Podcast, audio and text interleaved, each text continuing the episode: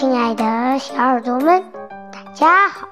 又到了每天一次的历史故事时间了。今天我们的故事是续让为荀瑶报仇。续让是春秋末期晋国人，在大臣荀瑶手下做事。荀瑶和另一大臣赵无血有仇。有一次两军交战，荀瑶被赵无恤杀掉。赵无恤把他的头颅涂上油漆，当做尿壶，天天对着他的头撒尿泄愤。许让伤心极了，哭着说：“荀瑶待我这么好。”他死后受到如此的侮辱，我哪有脸活下去？于是他更改了姓名，扮成做粗工的囚犯，身边藏一把利刀，偷偷摸进赵家的厕所中，准备等赵无血上厕所时刺杀他。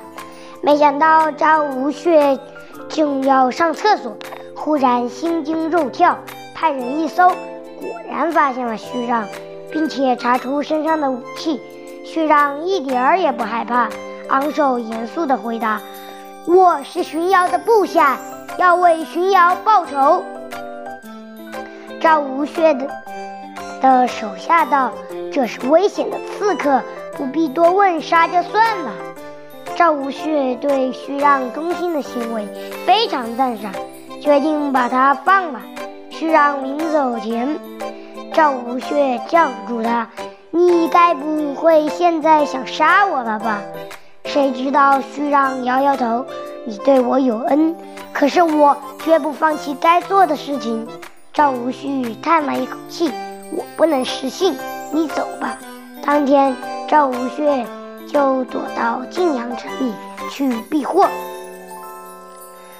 徐让回到家里。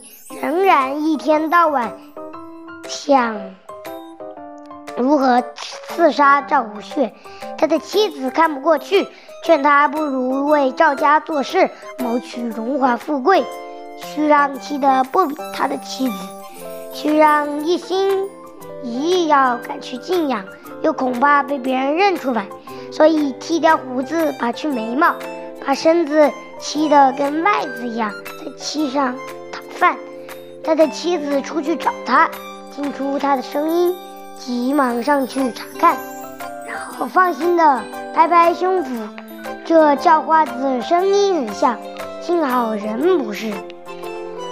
徐让对自己的化妆不满意，就存下大量木炭，变成哑红豆，这样一来，连他妻子也认不出来了。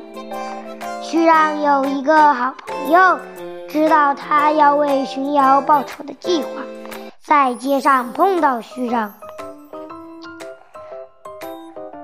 虽然是外表声音都变了，可仍旧怀疑是他，就悄悄地在身后轻呼一声：“喂，徐让！”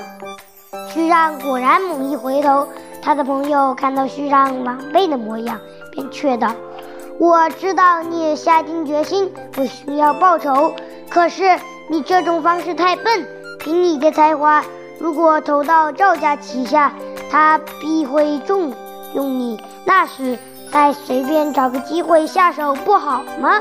何必把自己折磨得三分像人，七分像鬼？徐让说：“你叫我去为赵无血做事，却又害死他，这是对他不忠。我需让宁肯毁坏容貌。”烫伤红肉，为荀瑶报仇，就是要天下那些的人惭愧。你滚吧，你不配做我的朋友。徐让到了晋阳城，仍在街上讨饭，没有人认得出他。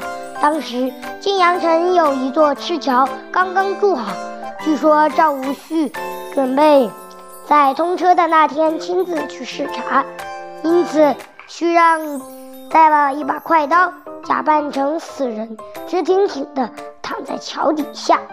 赵无恤的车子走到赤桥时，拉车的马忽然举起前蹄，嘶叫不已，那声音十分悲伤。马夫怎么样用力鞭打，马儿硬是不动一步。有个谋士就站出来说：“好的马儿能预知前头的危险，你要小心。”接着有个兵士上来回报，桥下没有奸细，只有一具死尸。赵无恤说：“胡闹！新筑的桥哪来的死尸？一定是虚让把他拖出来。”虚让的外貌虽改，但赵无恤仍看得出，就破口大骂：“没良心的家伙呀！这次非杀你不可了！”徐让一听就大哭，哭到后来眼睛都流出血来了。左右的人问：“你怕死吗？”徐让哭说。我只是伤心，以后再也没有人为荀瑶报仇了。赵无恤说：“你的心像铁石般坚硬，我没法子再放你了。”说着解下佩剑，让虚让自杀。虚让说：“死我不怕，我只难过不能报仇，请你把衣裳脱下来，借我打几下，我死也瞑目了。”赵无恤答应了。脱下外衣，虚让挥着长剑，眼中喷火，把衣服放在地上，用力踩了三下，又用剑砍了三次，算是刺杀张无恤，然后吻颈而死。后人为了纪念他，特别把赤桥改名为虚让桥，以表扬他的忠烈。好了，今天的历史故事就到这里了，让我们下期再见。拜拜，请敬请期待下期庞涓毒计陷害孙膑。